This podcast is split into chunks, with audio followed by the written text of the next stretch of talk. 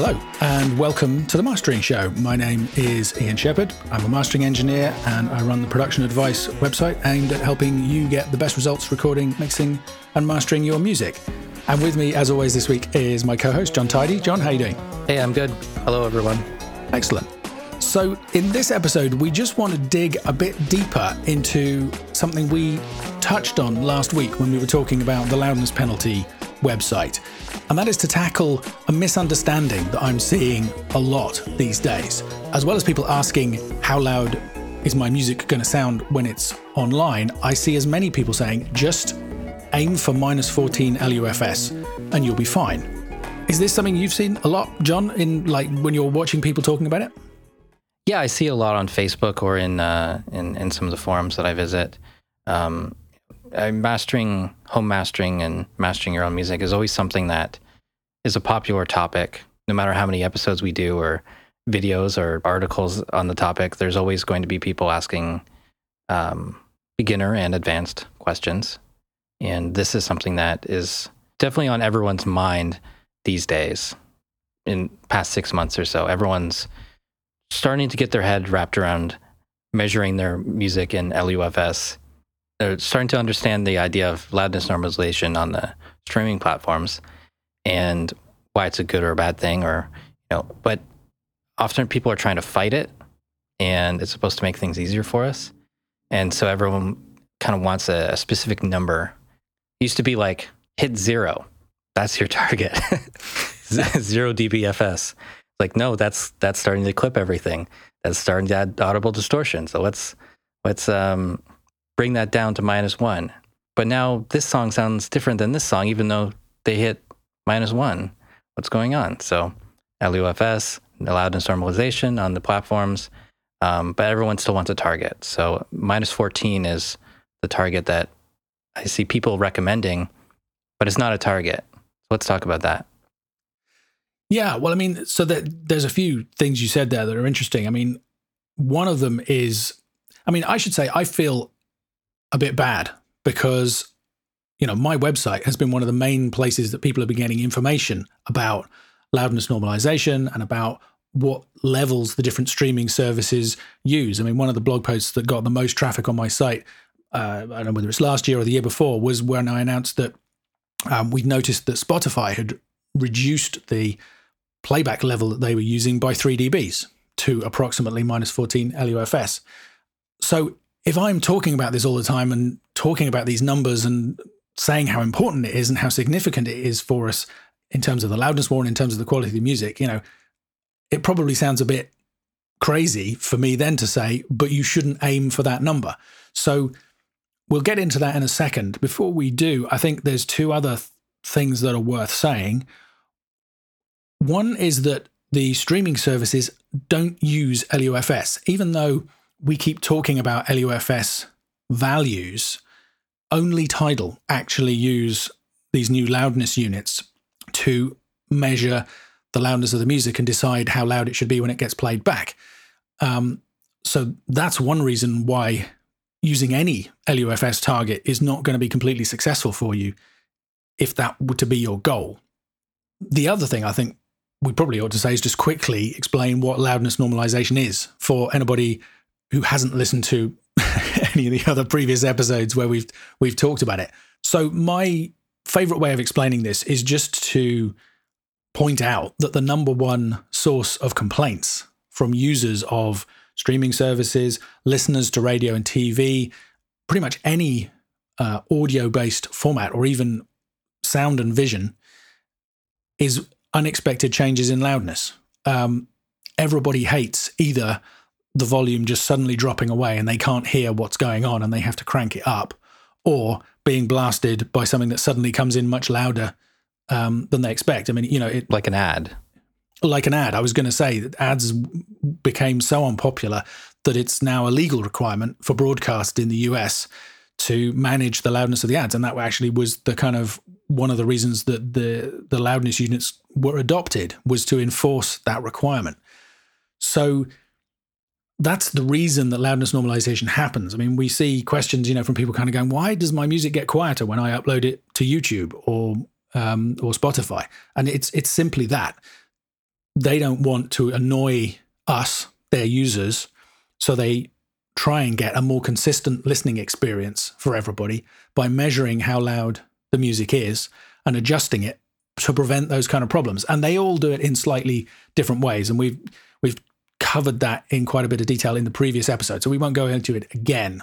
But just for example, YouTube and Tidal don't turn quiet songs up, but they do turn loud songs down.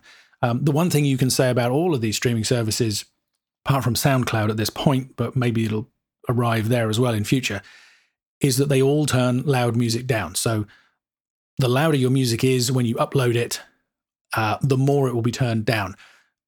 And that, in a nutshell, is what loudness normalization is and um, why it's used. Do you think I missed anything there? And also, it's a fixed uh, gain change. It's not something that's changing throughout a song. It's from one upload to the next, from from songs in your album versus or you know any song that's in a compilation.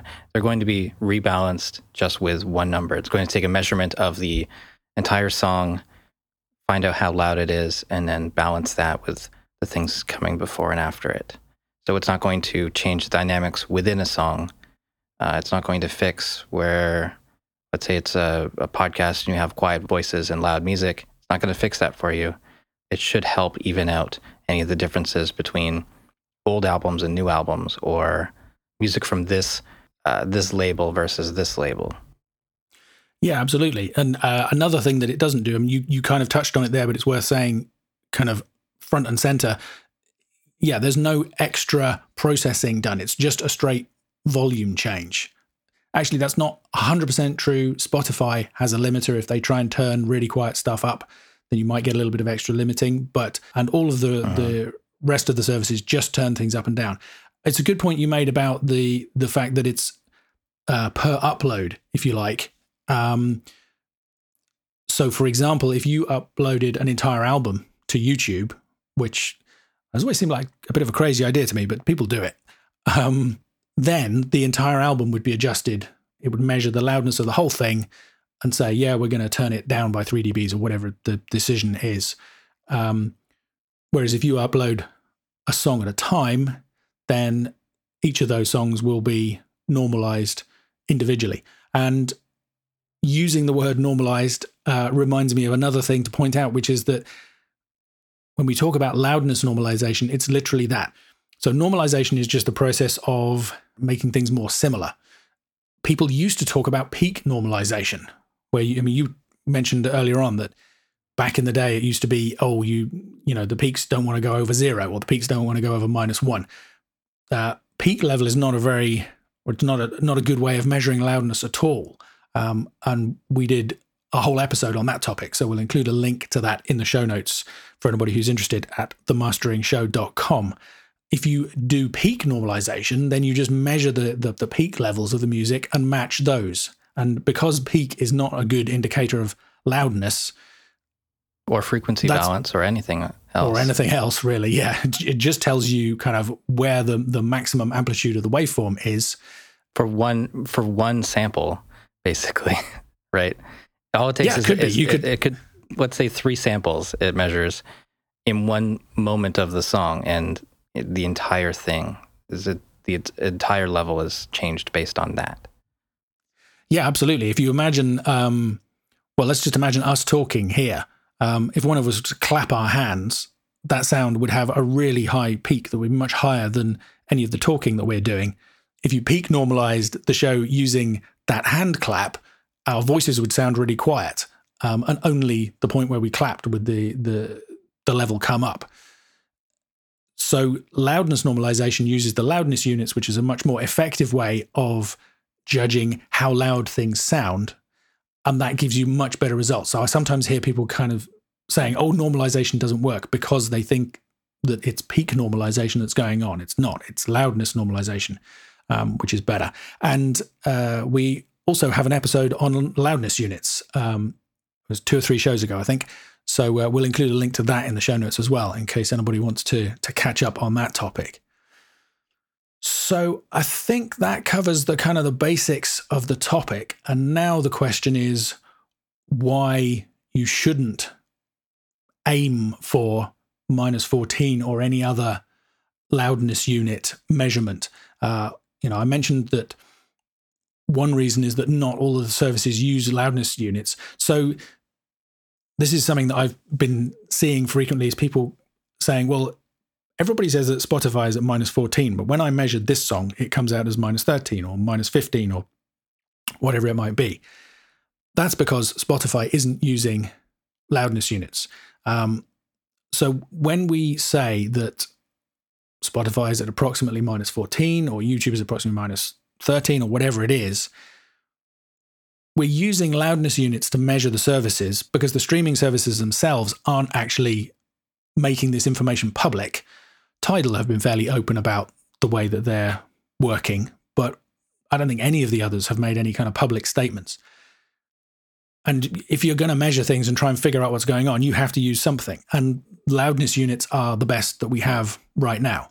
If you put a loudness meter on and measure Spotify for half an hour or so, you will find it comes out with a very consistent loudness unit measurement, even though individual tracks might be louder or quieter because the method that Spotify uses to decide how loud things are is slightly different.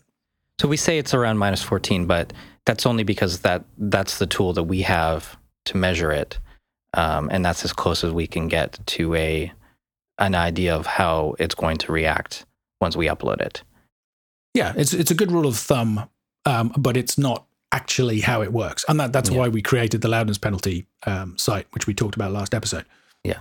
So the other aspect of why we wouldn't use that as a target is um, in the context of an album, or maybe minus fourteen just isn't appropriate for the song that we're mastering. Minus fourteen is a fairly conservative level, wouldn't you say? Yeah, I would. I, I mean, one of the one of the problems is it doesn't make a huge amount of sense to assign an overall loudness value to a song anyway, because not all songs are the same. You know, I mean, if yeah. we compare one full on Foo Fighters track with another, then you could say, well, this one measures minus 14, this one measures minus 13, that one's about a dB louder. If you compared a Foo Fighters track with a Simon and Garfunkel track, for example, then uh, you could still say one is louder than the other. But does that give you any useful information? Because most Simon and Garfunkel songs, you know, it's acoustic guitars, it's solo vocals. Uh, there may or may not be drums, but it's not Foo Fighter drums. You know, there's no wall of guitars, there's no uh, screaming vocals. It's chalk and cheese. So to say that one is louder than the other and to assign numbers to it kind of almost doesn't make sense. Even if you took another Foo Fighters song that had that wasn't kind of full tilt all the way through, but had more variety in it. The overall loudness figure might come out lower because of the quiet sections, but the loud sections could still be just as loud as the loudest sections of the one that just goes full straight ahead all the way through. So, aiming for a particular loudness for all music you know, for all the songs on an album or for everything that you upload to a streaming service or anything else really doesn't make that much sense. And in fact, Tidal have made the decision that when they loudness normalize the stuff that they're playing back, they don't do that. If you listen to songs in shuffle on Spotify, each song will be played back at more or less the same level as far as they measure it. That might not work. You know, if you It'd be a pretty bizarre playlist to have Foo Fighters and Simon and Garfunkel in it. But if you did have that playlist, chances are Bridge Over Troubled Water would sound as loud, if not maybe even louder, because our ear recognizes it's supposed to be gentle, so it sounds unnatural to us, than the Foo Fighters track. And that feels musically wrong. Tidal commissioned Eelco Grimm to do some research, and we had him as a guest on the show. There's another episode we can include a link to in the show notes and he talks about that research and found that 80% of users actually would prefer, even when they're listening in shuffle mode, for the songs to have a sensible musical relation to each other. So if you had a playlist with Foo Fighters and Simon and Garfunkel, Foo Fighters would be loud, Simon and Garfunkel would not be as loud. Um, that sounds pretty logical. And that's why you can't aim for specific loudness unit targets for every song. And when we're mastering music, um, it makes sense to have dynamics um, both within a song and within the context of the entire album. Might have a quiet intro, just acoustic guitar, and then uh, maybe on, on, track two, the whole band is there, and there's wall of keyboards and guitars and everything. And if you normalize those to the exact same level, that quiet intro is going to sound louder than the rest of the band. So you can't you can't use one loudness number and keep the musical intent of those different parts of the album. Yeah, well, that's, that's one important thing for me for uh, for the loudness normalization. So you, you can't get too obsessed with just the statistics of it. So looking at just does this peak at minus one? Uh, is this minus 14 LUFS?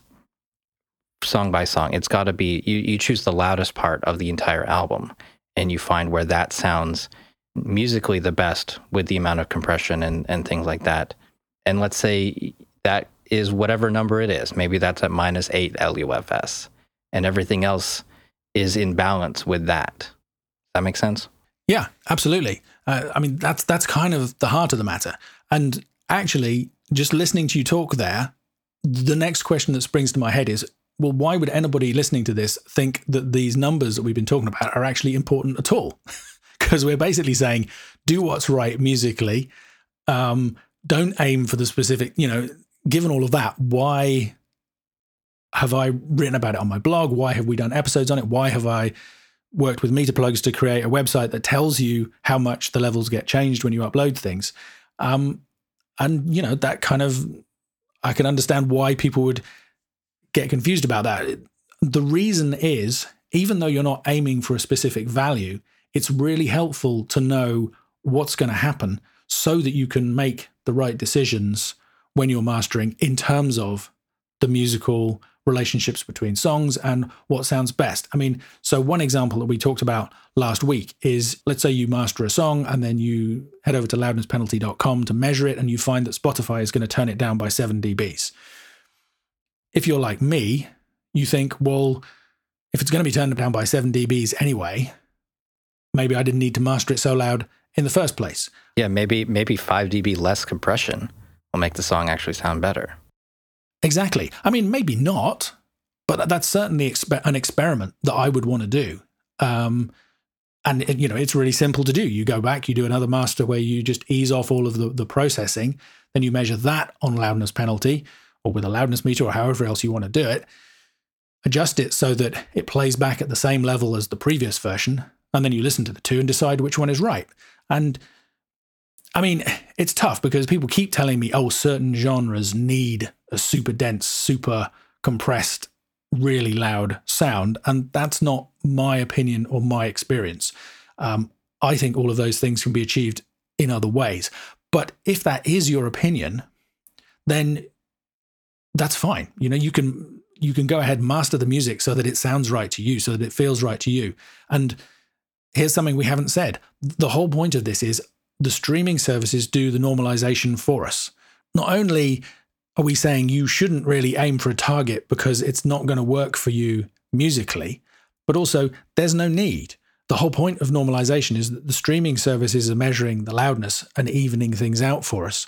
So if their playback level is minus 14 and they decide that they need to turn the music down by 2 dBs, they'll do that. So there's no need for us to aim for minus 14 you know, there's an opportunity if our music is being turned down a lot to maybe make it more dynamic, but we don't have to uh, try and guess what's going to happen and preempt it in that way. The great thing is we can just do what is musically best and know that it's going to stand up to everything else that's on these streaming services as well as anything else. You know, the, the great thing is we don't have to compete in terms of loudness anymore because you know the fear was always oh something else is louder and it will sound better if something else is louder it's going to get turned down and play back at a similar level to our own music and if you want to get kind of analytical about it then you can use a loudness meter or a you know loudness penalty or whatever method you like to try and figure it out and try and optimize your music. And and that I think is the value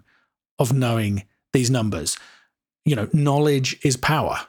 For one thing, it means that we can relax and we don't have to force the loudness higher than we think it should be for the music. On the other hand, if we really think that the music needs super saturated, heavy limiting, clipping, whatever it might be, we can do that as well, knowing that it's going to sound great on any of these services. It might get turned down a bit, but if we're comfortable with it, that's fine.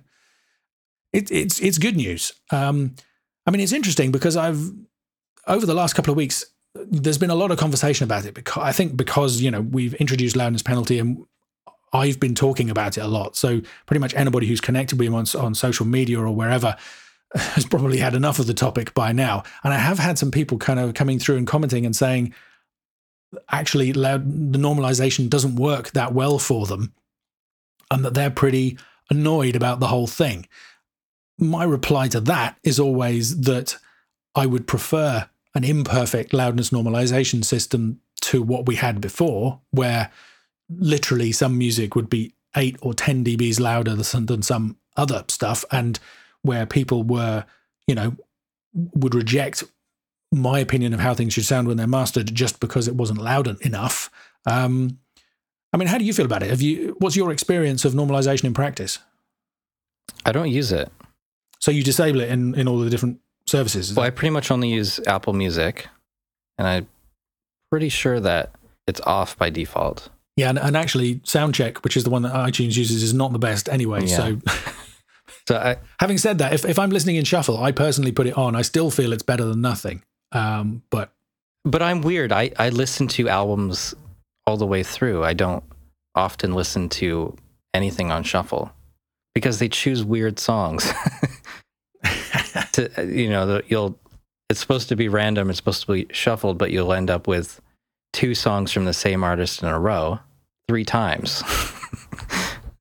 well, it's now so this is a complete tangent, but actually, I heard something interesting about that a while ago, which is that um, originally the shuffle in iTunes was literally completely random. Yeah.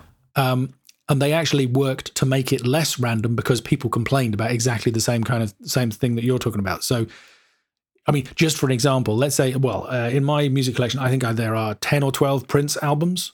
Um, that means that statistically, I am highly likely to hear a Prince song if I put it on a completely random shuffle. Yeah.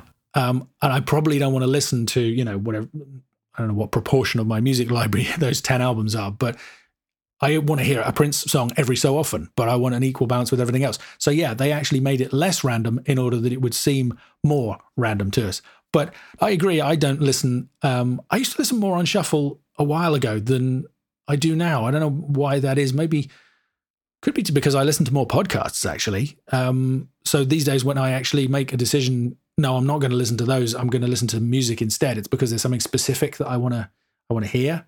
Yeah, I mean, lots of people do turn normalization off. Um, you can't on YouTube. Right. I think, let me think. That's that, that the only service where it's basically on and you can't disable it. Yeah, Tidal and Spotify, it can be disabled. Oh, Pandora, you can't either. Pandora is always going to be normalized, which I guess kind of makes a bit sense because they're they're they're all about the shuffle listen. Yeah, I think the last time I listened to music consistently on shuffle was when I used Last FM, and then they they killed it for Canada. I mean, that was years ago. That was hmm. eight years ago, maybe even longer. Last, yeah, Last FM was a thing when I joined Twitter, which is like 2008 or something. It's uh... yeah, and and I loved it for a while because they because I could listen to music all day at work, and it would always be random, but it would be within a range of music that I like.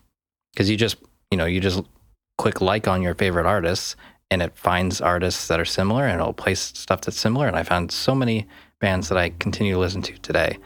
But yeah, that was the only time I would listen regularly in, on random. I mean, that that's supposed to work in Spotify and Apple Music as well, isn't it? Apple Music is it's it's it's weird. It's like, oh, you listen to uh, what I don't know, Death from Above 1979. You must like, I don't know, Simon and Garfunkel, Bryan Adams, or or like like nothing even similar. I don't know whether it's quite that random, but yeah, I know what you I, mean. I will It's, look uh, at my recommendations right now.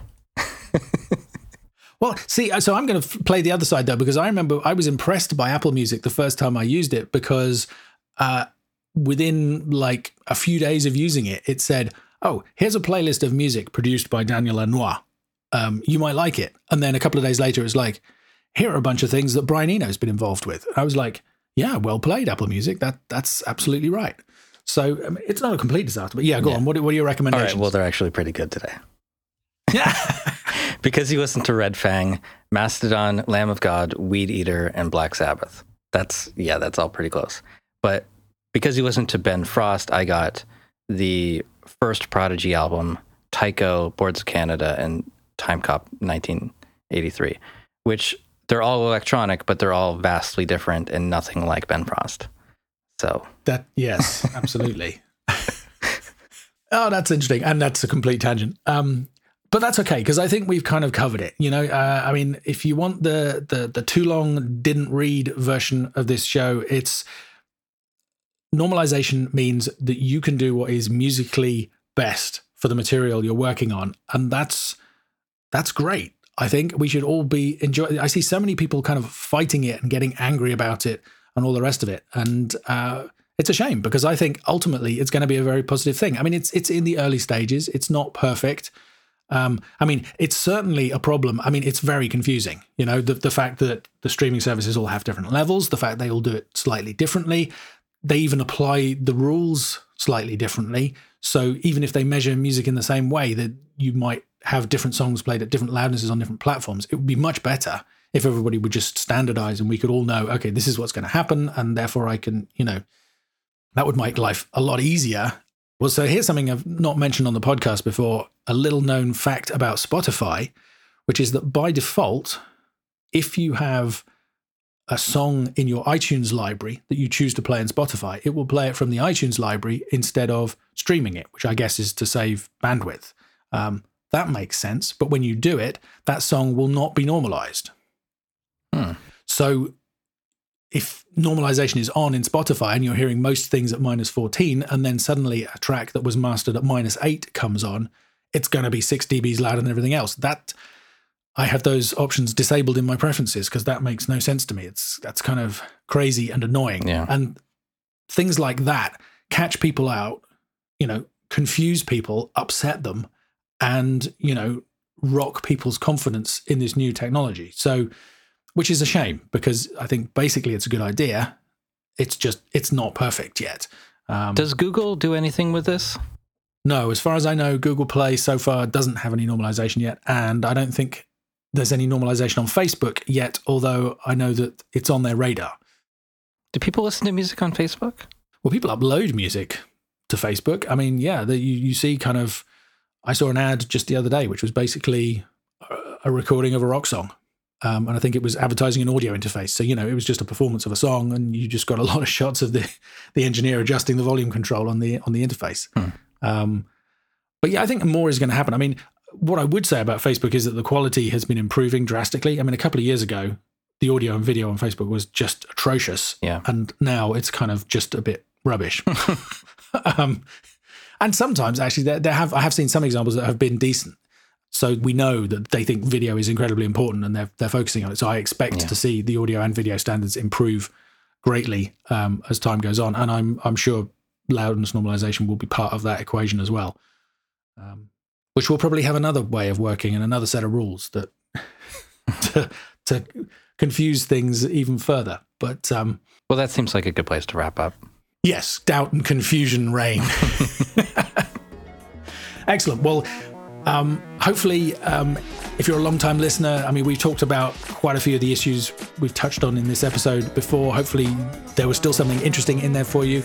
Um, if this is a new subject, I know that we've mentioned a ton of different topics. We will put all of the links to those on the show notes at themasteringshow.com. Jon, thank you very much for helping me fumble my way through the mist and for editing and uh, mixing the show as always. My pleasure. Thanks to Kaylee Law for letting us use his music. If you found this episode interesting, then do check out there's a ton of other episodes on the topics of loudness and streaming loudness, uh, and just making your music sound great in general. Check out some of the old episodes and please leave us a review. You can go to themasteringshow.com forward slash review. Thanks for listening.